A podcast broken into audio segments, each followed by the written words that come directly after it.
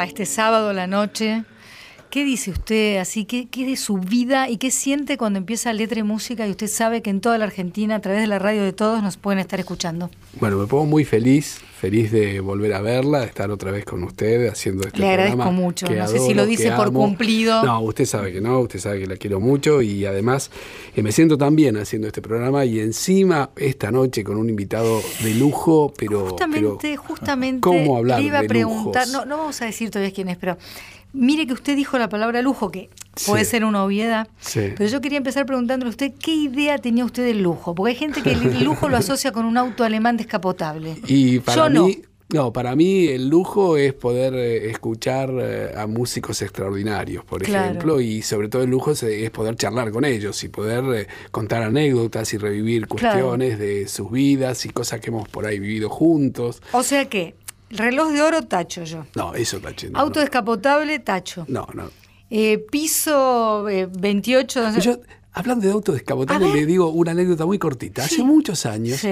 mi hermano y yo, mi hermano Claudio, Sí. ambos músicos, le diría, tendríamos veintitantos, veintitantos, o sea, de esto hace unos larguísimos años. Yo tenía un auto, un Peugeot 404. Ya se lo puede nombrar porque no hay. Sí, lo puede nombrar, por eso lo dice. Sí, y además era descapotable porque en realidad se, se abría el techo. Wow. Cosa que para mí era muy particular porque se me quedaba el agua en el techo. Entonces Ah. eh, no desagotaba bien. Y cuando yo frenaba, el agua caía sobre los primeros asientos, lo cual convertía ese auto en una especie de cataratas del Iguazú Claro. eh, ambulante. Claro. Iba pudriendo el piso de ese auto y ese auto no tenía piso adelante por el agua que caía, ¿me entiende? Usted era una cosa espantosa, pero yo era jovencito y una noche se nos ocurrió ir a un bar de San Telmo Ajá. porque admirábamos mucho a un hombre que tocaba allí Ajá. y fuimos con mi hermano a verlo. Era un día de semana y terminó el concierto a las 3, 4 de la mañana. Estábamos pipones de música, habíamos escuchado una música extraordinaria y éramos poquitos los que quedábamos a esa altura del partido. Y le dije a este hombre, ¿usted para dónde va, maestro? Con todo respeto. Me dice, yo vivo en Paraguay Pueyrredón, por allí. Y pero nosotros estamos viviendo en Boulogne-sur-Mer y, y Córdoba, ahí nomás. ¿Quiere que lo acerquemos? Pero por supuesto, pibe, vamos. Entonces cargamos el bandoneón y el, Y el equipo hombre. Fender Twin Reverb que él tenía en ese momento, ¿En el si mal no auto recuerdo, oxidado? en el 404 No diga. descapotable con estas características tan particulares. Y allí nos fuimos charlando, para nosotros era llevar a Paul McCartney, imagínense, Claro. habíamos visto ese concierto. Y cuando pasamos por 11, este hombre nos dice, muchachos, paran un cachito el auto. Se baja del auto y arriba del auto quedó el bandoneón, el equipo y todo. Confió el hombre. Y el hombre se mete en la estación de 11 y al rato vuelve con una bolsa llena de facturas. Dice, a esta hora, las mejores facturas las hace un tipo acá en, la en el centro de la estación de 11.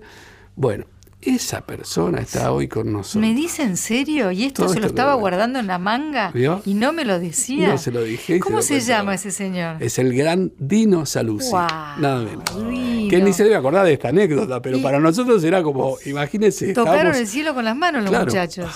Pero habla de la personalidad de este hombre, que honor, extraordinario. No te acordabas de eso, ni que éramos nosotros, mi No hermano sé, Claudio y yo. Pero, este, que estaba en, en, en San Telmo, ¿dónde era? No sé dónde estabas tocando, si en la peluquería o en uno de esos boliches debe haber sido. Sí, sí, me acuerdo. sí. ¿Vos te das cuenta? Cuántas cosas pasan. Bienvenido Dino Saluzzi a Bueno. Letra y Música para toda la Argentina.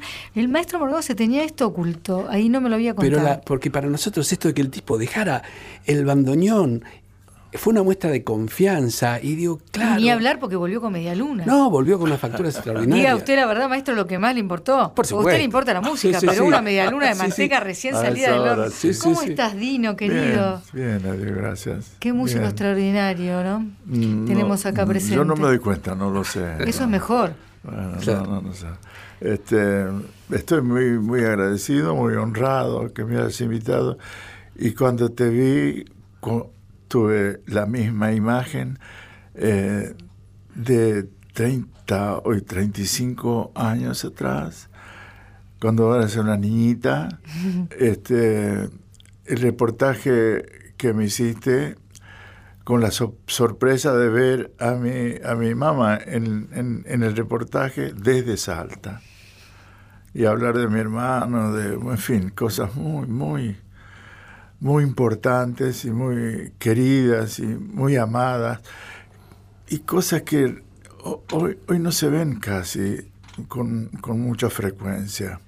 Los valores han cambiado, me parece. Este, y eh, cuando uno está eh, casi apegado a la música, por siempre, jamás, se protege un poco de eso, de la mm, de esas cosas que van cambiando y que de alguna manera fueron la base de nuestra educación.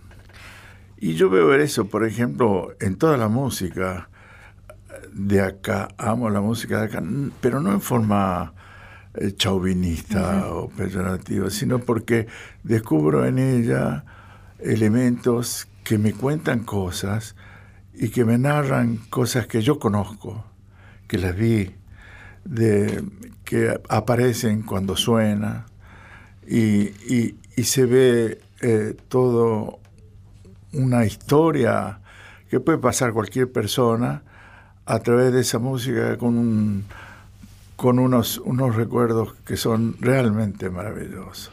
Vamos a tus primeros recuerdos musicales. A, ver, si cerrás los ojos ahora y te sitúas en tu casa natal, ¿qué pasaba con la música? Porque no sos el primero de la, de la dinastía. Estamos escuchando a Dino Saluzzi, ¿eh? por si usted recién prende la radio y depende de dónde la prenda. Yo le digo, quédese escuchando esto.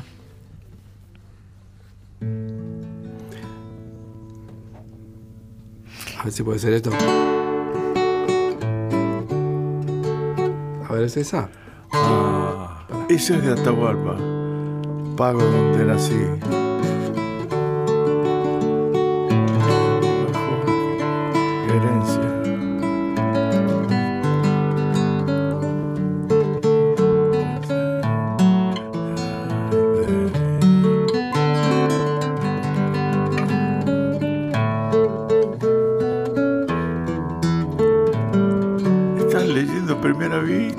Ahí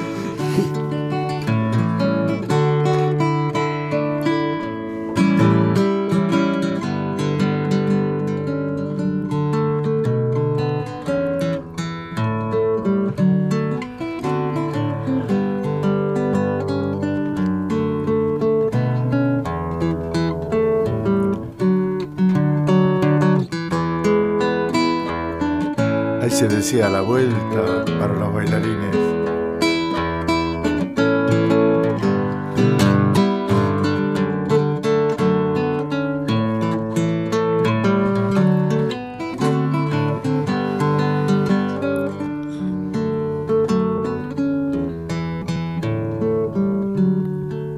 Qué lindo, qué lindo, cuántos lindos recuerdos de los ábalos. Claro.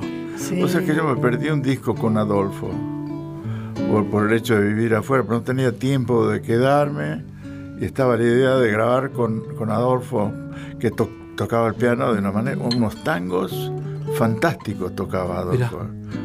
Este, y no, no, no, no, sé por qué no pude grabar y, bueno, cosas que pasan.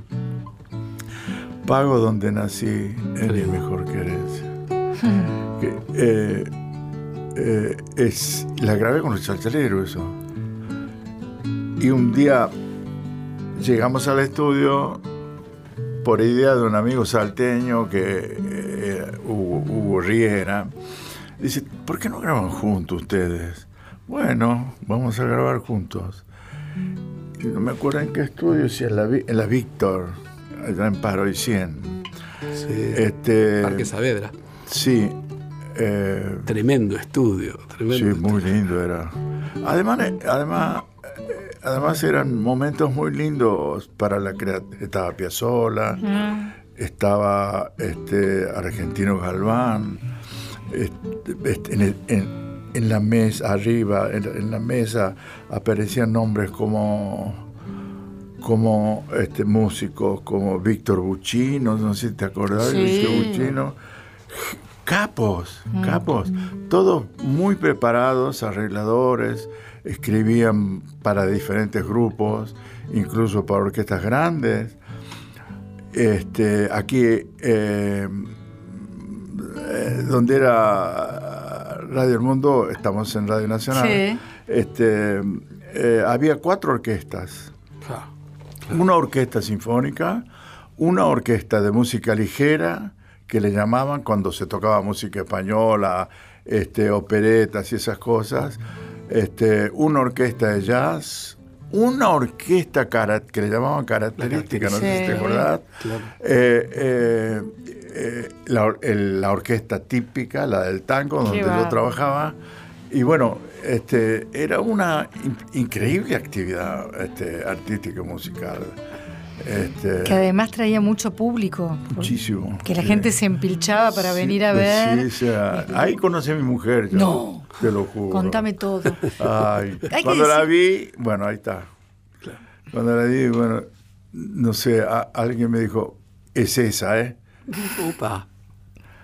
Y de ahí apareció Mónica, este, Patri, la mujer de Jorge este, el Josito, José, eh, y, toda una historia que, que acá pasó, en este edificio. Estamos en el lugar del hecho. Sí. Este, bueno. Eh, Yo quiero saber a qué edad viniste a Buenos Aires, porque naciste en Salta, Dino Saluzzi, por si usted recién se engancha con el programa, estamos con el gran Dino Saluzzi. No viniste grande, viniste chico. Vine de 17, 18 años más o menos. Jovencito. Jovencito.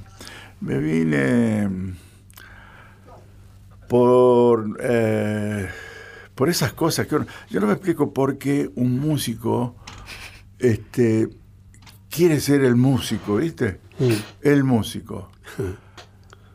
Eh, hay, hay gente que hizo obras maravillosas como Arnedo Gallo, ¿te acordás? Sí, Mario Arnedo Gallo. Mario. Claro. Flor este, Azul. Como Adolfo, como... Sin embargo, este, ellos intentaban em, avanzar en la cosa cuando ya la habían hecho, ya estaba cumplida la situación.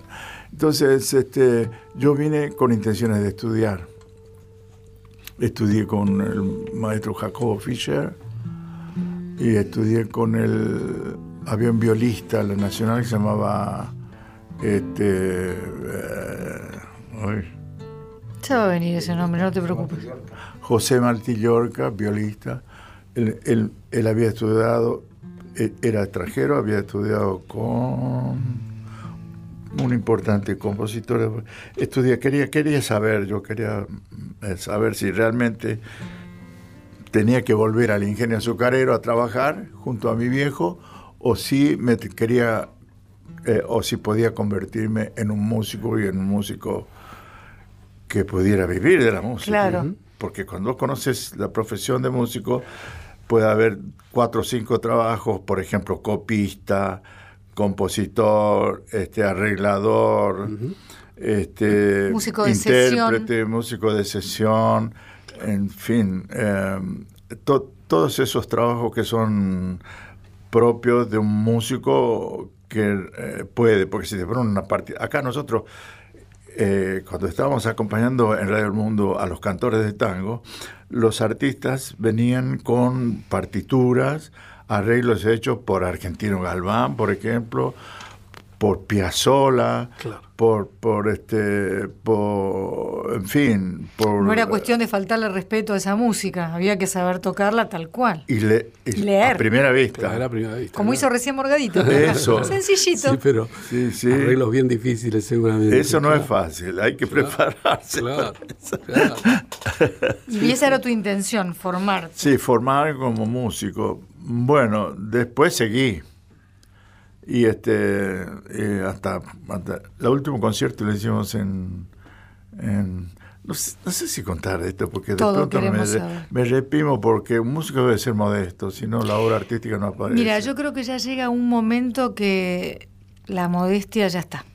Bueno. Me parece que venimos de tocar de, con la orquesta de Budapest Sencillito, maestro. En donde yo te digo que, por ejemplo, para la música, eh, eh, cuando uno llega a... He compuesto esa sinfonía que se llama eh, El Encuentro. concertante, porque es eh, para saxo tenor, cello y bandoneón y la orquesta. Bien. Entonces, eh, mm, donde hay una, una, una especie de, de imposibilidad de no ser uno mismo. Mm, por, por todo lo que se escuchó en la niñez, en la juventud, por mi vida, eh, por mi carrera en, en el folclore, Claro. en el tango, y todo, apare- todo eso Aparece. aparece Claro. después en la, en la obra. exacto, estás construido por todo eso. Son Exactamente. ladrillos de tu vida Sí, que, sí, que- sí. que sin uno no serías vos. Admiro a las personas que hacen otras cosas. Las admiro. Digo, ¿cómo, puede- cómo se puede? En fin, en- luego este, eh, el hecho de tener un director, porque ya no se, no se lleva una música solamente, el halo, sino una cultura, una manera de expresar lo que está escrito en el papel. Un carácter. Yo lo re- repito sangre. siempre, este, mm, A ver. Mahler decía, después tuve la suerte de ir a donde Mahler escribió su obra, Wow. en, en un lugar de Austria que es una especie de, de retiro en el bosque, qué sé yo, un- una, una pieza, eh, un, pues una, una casita de madera con el piano. Bueno, Mahler decía eh, que en el pentagrama se pueden escribir muchas cosas menos las cosas importantes. Esa cosa es verdad. Porque yo cómo puedo ir sin un director de acá que conozca esta cultura. Aparece como que la samba tiene una frase musical que lleva seis notas o siete notas. Pero esas notas no son tocadas lo mismo cuando vas que cuando venís. A ver cómo sería, Morgado, una zambita. Cualquiera.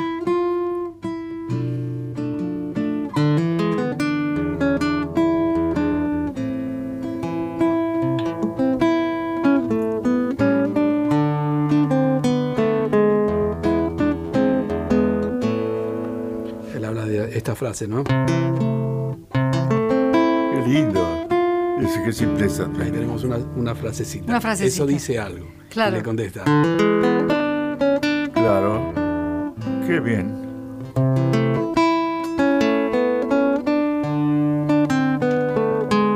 Ese era lo que se llamaba la introducción en la samba.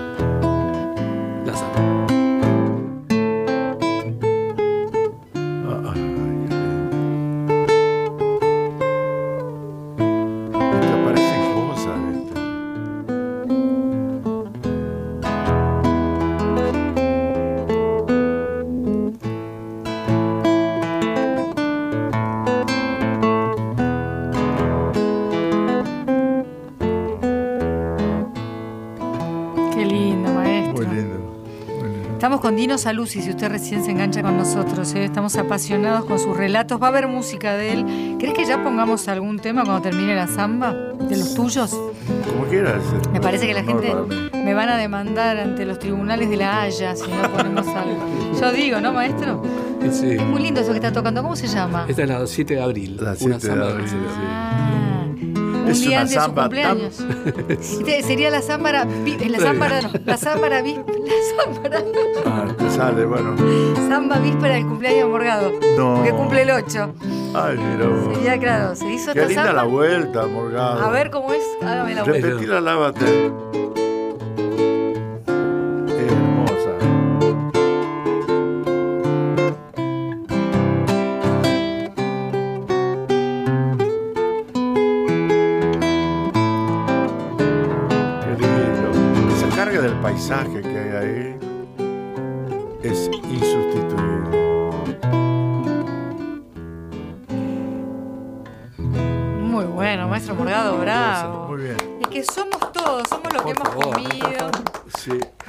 Por suerte vino con amigos, entonces alguna vez lo podemos amigos. aplaudir Hoy dos sí, o tres hoy- personas, hoy- tenemos un, un Sí. público copioso. Muy lindo, de los amigos, no anda solo el hombre. Claro, Qué que bueno. estamos hechos de la música que escuchamos, del paisaje que miramos, de lo que hemos comido Sí. y del afecto o no que hemos recibido. Ah, Somos el producto de todo eso. Todo eso. Y hay una esfuerzo. claro, y ese tipo de personalidad es lo que cautiva a gente que nos visita. Claro. Eso nos eh, llegan, en- no se quieren ir. No. Ah, yo me vengo acá, dice, me vengo acá a vivir acá. Entre los cielos azules y la gente que te recibe bien. Eh, sí, sí, sí, Yo tengo ganas de que escuchemos un poco de música tuya. Vamos a ir con lo que tengan preparado aquí la producción y después te voy a dar a elegir acá un menú que tengo, Dinos a Lucy, para que vos elijas. Sí, sí. Vamos con música del maestro.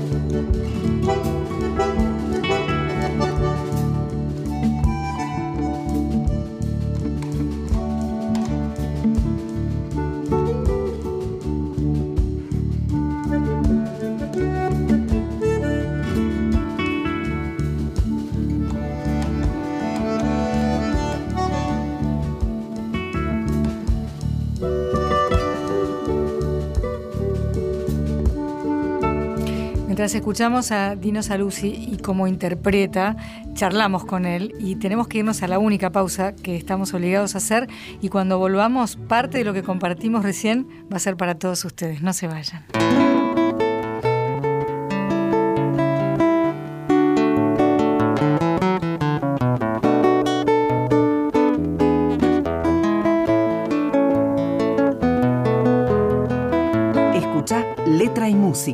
Escucha Nacional, la radio de todos.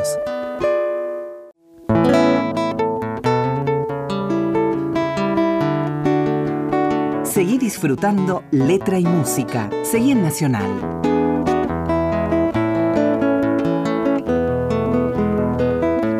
Maestro Morgado, me salgo de la vaina, se dice, para seguir con este programa con el maestro Dino Saluzzi, porque en cada corte, en cada situación, nos tira un, quantum de sabiduría que, me desespero. Sí, sí, sí. Bueno, estamos muy contentos de que estés acá, eh, o porque estás acá, creo que se dice mejor, Dino, de verdad.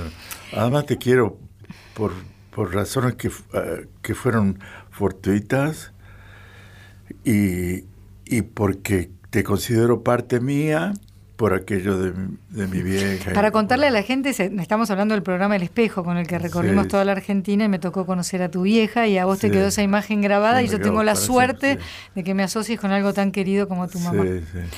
escucha una cosa, Don Dino. Recién mientras escuchábamos tu propia música, volvías a decir esto de que Mahler, el compositor, decía que en el fondo en el pentagrama está lo que menos importa, pero vos hablabas de algo que me gustaría que repitieras sobre cuando uno toca un clásico, y hay una orquesta y qué sé yo, que no se tiene que perder como el vínculo, ese eslabón que une al, creador original. con los que le dan vida luego, en realidad. Claro, por eso es tan importante la, composición este, tocada de la mano del compositor en vida. Por ejemplo, esta obra que escuchamos, este, esta piecita, Churki, este, yo la escucho y escucho todas las inflexiones, los, los rubatos, eh, la dinámica que hay en, esa obra, que si se toca de una manera, a ver, ¿cómo se diría? De una manera lisa, para llamarlo, de, ah, eh, o, cuadrada, como diríamos o cuadrada. Sin vuelo, Sin vuelo, sí. Este, en forma mecánica, pierde un poco eso. Y eso no se puede escribir en el pentagrama. Por lo tanto, la importancia de llevar esa música a un plano en donde la música adquiere un, valor, eh, eh, como diría, un valor de propiedad de la geografía que lo genera o el Estado o, la, como podría decir, el, eh, una cierta suerte de identificación porque toda música, toda música tiene geografía, si no sería una cosa este, no, muy interesante, diríamos. Cuando esto aparece en las horas, yo sueño con que esto se lleve a, la orquesta y se convierta eh, en, una, en una muestra de una posibilidad concreta de eh, eh, valorizar y eh, afianzar un modo de ser hmm. que tiene que ver con una personalidad, con una cosa que sienten nuestros, este, nuestros visitantes cuando nos visitan y ven Buenos Aires, Salta, en eh, Jujuy, en fin, todo el país, y, se muestran encantados y, deseosos de quedarse acá, porque mm. acá hay, a pesar de todos los ruiditos que hay, este, eh, muchas cosas muy lindas que se pierden en otras partes. Eh, el ejemplo de, de, la, a ver qué hora, de, de, mm, de por ejemplo, eh, de, de, de Korsakov. Yo escuché la obra de piano, reducida al piano, y la reducción al piano desfavorece muchísimo la obra. Cuando pasa a la orquesta, la obra adquiere una dimensión impresionante, porque son dos grados de conocimiento, que es la orquestación, la tímbrica y, este, la dinámica, el, el conocimiento del director que conoce esa cultura, que nace de esa cultura, y recién entonces adquiere la universalidad del arte.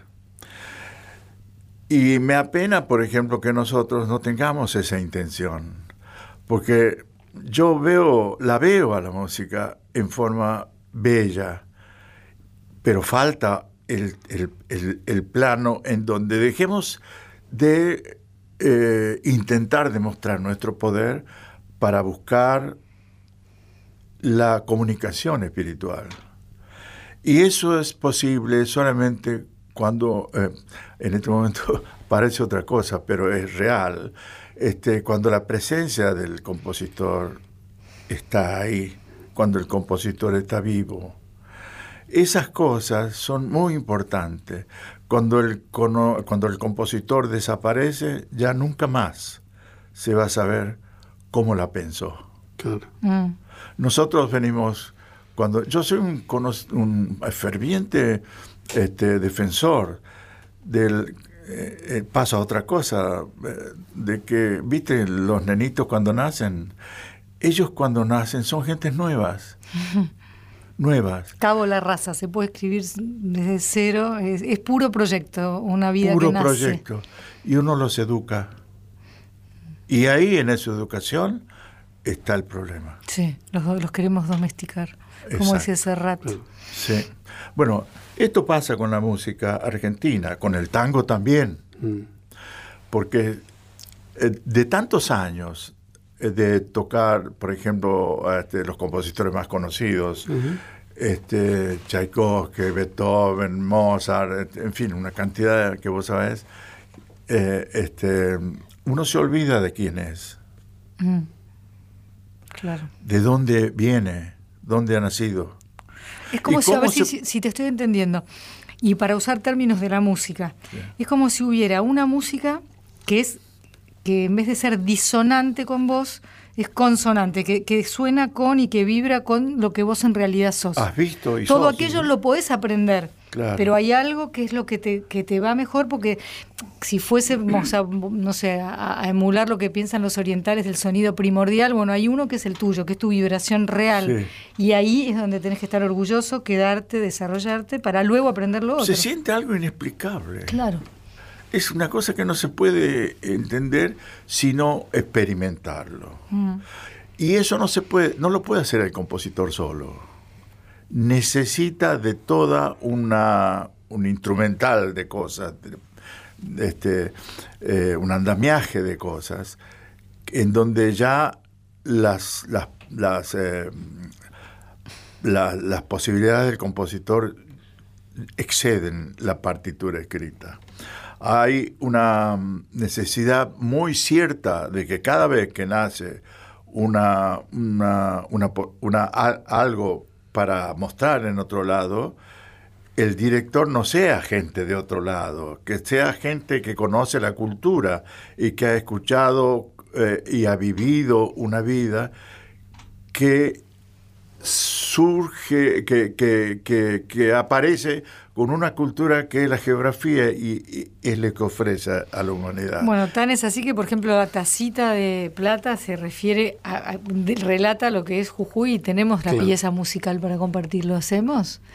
¿Qué le parece? Cerramos los ojos y nos trasladamos a Jujuy ya mismo. Primera.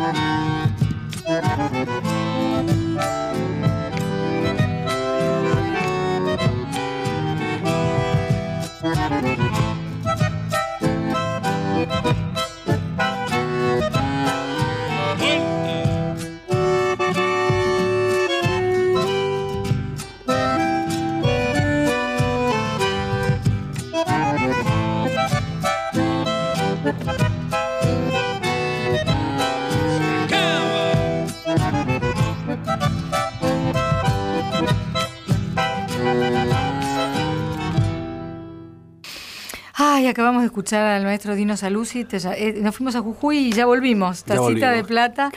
Y no paramos de hablar, eso es lo que nos pasa. Hace un rato estaban hablando de León Gieco, ¿puede ser? Claro, yo le pregunté a Dino.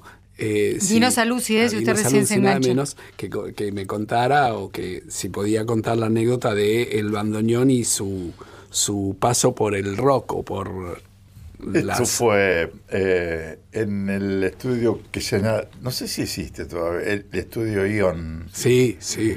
De, de Acedo. De Acedo, Osvaldo Sí, de Acedo. Sí, Señor. Este, yo escuché que estaban ahí y le digo, ¡uh! ¡Qué linda canción! Che. Entonces, se me había ocurrido, me pasó por la cabeza una, una forma completamente distinta. Em, distinta debe ser por una cuestión natural. Somos distintos. Es otra persona, por lo tanto tiene apetencias distintas, sensaciones distintas y todo es distinto. No es mejor ni peor. Y esto es lo importante. No es mejor ni peor, recalco, es distinto. Y ahí se termina lo competitivo. Claro. Eh, Somos ingredientes distintos de una gran comida. De una sola, sí. que es en este caso la música. Digo que la había pensado distinto y le digo, y me dice, vení, ¿querés venir a tocar? Sí, sí, sí, ¿cómo no? Le había pensado, bueno, después tomó su, su, su camino, y ya no era más lo que había pensado yo. Había sentido. Esto pasa normalmente con los productores de discos. Sabía que el productor mío de disco es un tipo de una perspicacia absoluta. Conoce tanto. Él fue contrabajista primero de la orquesta de la Filarmónica de Berlín. Después con otra persona de ahí del, del lugar pusieron este, una grabadora que es SM. Claro. Eh, y a mí me decía, no, con ese no puedes tocar. Pero ¿cómo no? Si, si estamos, sí, pero vas a ver que con ese no, con este sí, con aquel no, con este sí. Y es un misterio tampoco que no se puede explicar. Tenía razón. Muchísima. Mira.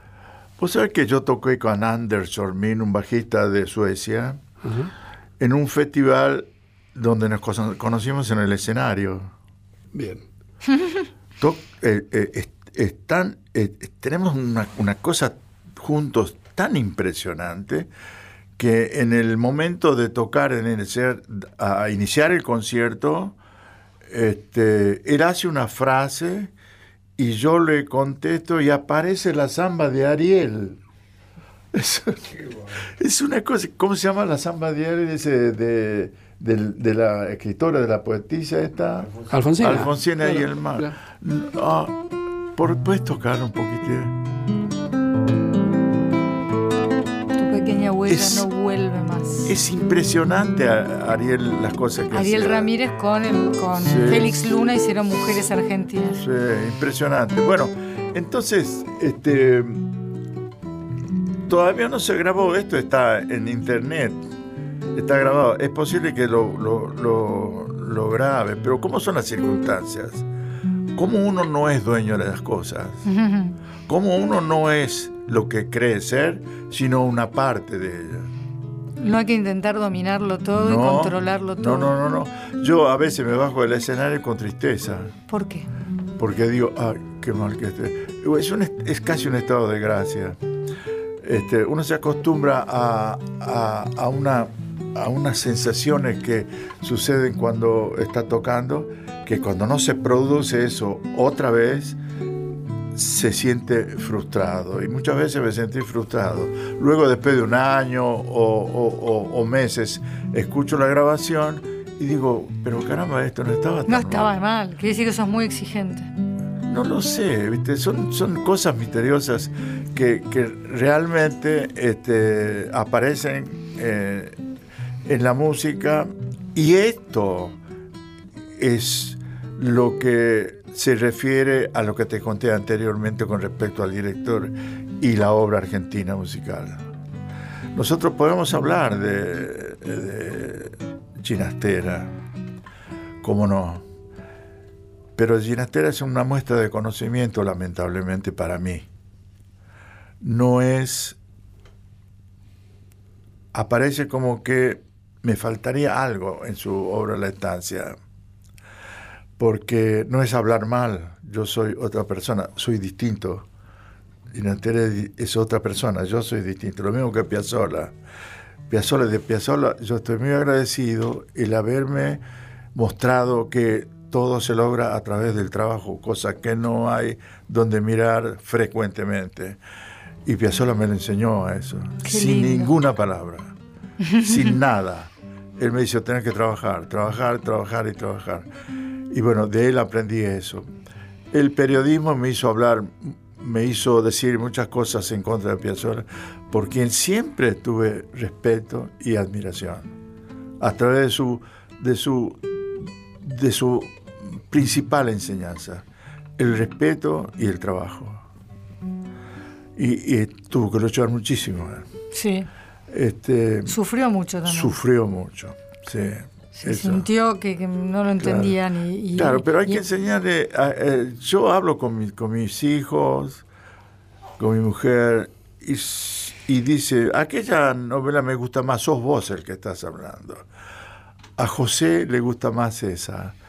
A Mónica le gusta más la otra. No son iguales, son distintas. Entonces, la, la antinomia que se produce ahí es una está de más. Hay lugar para todos. Hay lugar para todos. Y hay estados de ánimo para todo, porque uno no está todos los días para escuchar Piazzolla o a veces tengo ganas de escuchar otra cosa y, me llega igual y además no hay que tener prejuicios con la música. Pues que ahí empieza la armonía que tanto necesitamos. Si yo, yo necesito la armonía.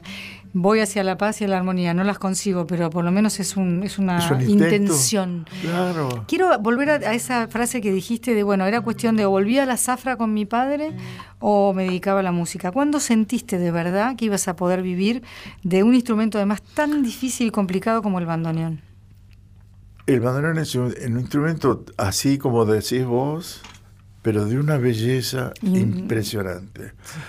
Este, no se puede afinar casi, mm. tiene problemas, este, eh, eh, no hay demasiados luthiers importantes. Yo al mío lo llevé a, un lugar de Bremen, cerca de Bremen, donde hay un, extraordinario luthier, me lo reparó mucho, pero se, el bandoneón, eh, el, el motor del bandoneón es el aire. Y el aire entra con humo, tierrita, este, cosas, y eso lo desafina. Pero también el bandoneón se encarga de limpiar el aire y devolvértelo en forma de amor. Qué lindo, ah, qué lindo eso. Está muy bien. Qué lindo. Eso pasa. Lo que cuesta en el bandoneón no, no, no es culpable el bandoneón. Somos nosotros los que tenemos que trabajar para ello. Este, el instrumento es un instrumento musical, se puede lograr eh, usarlo en todos los aspectos, en todos, en, en cualquier terreno, y, este, y, solo que, a propósito, a que tengo una cátedra en la Universidad de San Martín. ¿En serio? Y les enseño a, a llegar al bandoneón. ¿Qué está tocando el maestro Morgado? Bandoneón. Gracias. ¿Y les enseñas? Les enseño a comprender que el bandoneón es un instrumento dueño del tango. Cuando suena el bandoneón, suena el tango. De eso no te quepa la menor duda. Eso es el tango. Y el tango no está reducido a acompañar el baile, ni a llorar por el amor perdido, ni a, ni a, meterse en el alcohol. El tango es una música bellísima en forma, en la forma que se toque. Y yo creo, tengo una profunda convicción de que el tango queda en el bandoneón. Una frase del bandoneón te cuenta, por ejemplo, eso que dice eh, eh, Enrique Maciel, Héctor Hombre, en el, la que murió. Me hablabas de un barrio que ya no vería, y de unos amores, y de un carnaval. Ese tango se llama La que murió en París. Toda la letra de tango tiene una humanidad impresionante. Son filosóficas muchas. Nosotros no la entendemos todavía. La vida es una herida absurda. ¿Viste? Claro, son cosas, gente que ha sufrido mucho. Este, Talán, Talán, me acuerdo del tango Pasa el tranvía por Tucumán. Este, naranja, banana, pera, grita el tano por la vereda. Prensa, Nación Argentina. Gritan los pibes de esquina de esquina. Es impresionante. El chiquilín de Bachín. Del chiquilín de Bachín. El otro, este. Yo tengo discusiones con respecto a la a algunas letras que son duras, pero la vida es dura. Y, y, y por gira, ejemplo, gira, que te invitan a no confiar, porque cuando estén secas, Claro, es una persona la que dice eso. que así se siente, que le dan la espalda. Claro, es, es una persona, es una. es un individuo, no es la masa. Nosotros tenemos la virtud, una tremenda virtud. Aunque parezca que no, aunque todo nos indique que no, que acá el individuo todavía persiste. Aún en las demostraciones más que más afirman el cardumen, nosotros tenemos el tango, que es el dolor de un solo tipo. Y un solo tipo, doliente, ya nos tiene que preocupar. Que al mundo nada le importa. Eh. También con eso aprendimos a ser curtidos, te diré. Sí. Aprendimos a ser curtidos. Y de ahí el bandoneón. Yo creo que el bandoneón fue. eh, ese bandoneón mío lo compró mi papá en la Casa América. No sé si te Sí. acuerdas de eso. Sí. Y, y fue a parar al ingeniero San Isidro. Y a mis manos. Qué bárbaro. Qué impresionante. Fíjate vos hasta qué punto nosotros no somos eso que creemos ser. es una maravilla. Estoy muy contento porque me ha despertado sentimientos muy, muy profundos que uno que duelen y cuestan mucho mantenerlos. Muchísimo. Pero bueno, es nuestra lucha, nuestra batalla, la más bella de todas. No es la del caballo que hace así con las patas para arriba, con las manos para arriba, y el, y el jinete con la espada, y, y los colores de la victoria mientras todos alrededor están muertos. Hmm. Es otra cosa. Es, en realidad, lo que somos nosotros. No hay una sociedad como esta. Y yo casi anduve por todo el mundo. Te, te tratan como un argentino, pero también hay que ganárselo. Tenés que ganarte eso. Cuando nos descubren ahí quedan enamorados para siempre. Es una maravilla. Tenemos más música del maestro Salud y no en tanto tiempo, no sé qué hacemos. Habla- eh, vamos, nos vamos yendo con música de él mientras le agradecemos. Maestro Morgado, muchísimas Un placer, gracias. Un placer. Nos quedaríamos. Si usted hubiera sabido Sí, que lo llevó ese día en el auto oxidado y mire acá lo tiene, años más tarde, una fuente de sabiduría y estamos yéndonos con tu música, Dino, mientras te agradecemos profundamente que hayas venido. que sea una persona muy, muy cariñosa, muy generosa y, y- y- y- y es algo que uno no puede explicar también, como decía Mahler. En las, es, es la simbiosis es la cosa que se produce, con, no con todas las personas. Es el milagro, ¿no? De, Es el milagro de- de- de los encuentros. Exacto, sí. sí. Eh, estás cada vez teniendo ese sonido, me encanta. ¿eh? El maestro Morgado gracias, cada día toca mejor. Sí. Lo que tenemos que tratar, y para ir terminando, es encontrar lo mejor en el, en el que se nos cruza. Exacto, sí. Y eso es un trabajito. Es un trabajito que vale la pena hacer. Sí. de poner las armas, bajar la guardia y encontrar en el otro los mismos miedos, las mismas angustias y las mismas señor. alegrías, Así si es. estamos hechos de la misma carne. Sí. Y viva la música. entonces, realmente, viva la música, viva el otro. El otro que también está al lado nuestro.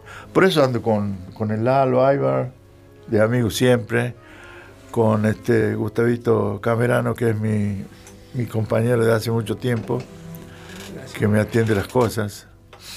Este, y la verdad siento placer por encontrarte, escuchar, ver la guitarra y la paz que tenés tocando. Ah, muchas gracias. Dino. Un placer estar Un con el maestro. Morgado. Gracias Dino Saluz y gracias a tus amigos por acompañarnos y a todos ustedes. Saben que nuestra cita es el próximo sábado a las 22. Gracias Javier, Hernán, Patricia y Victoria.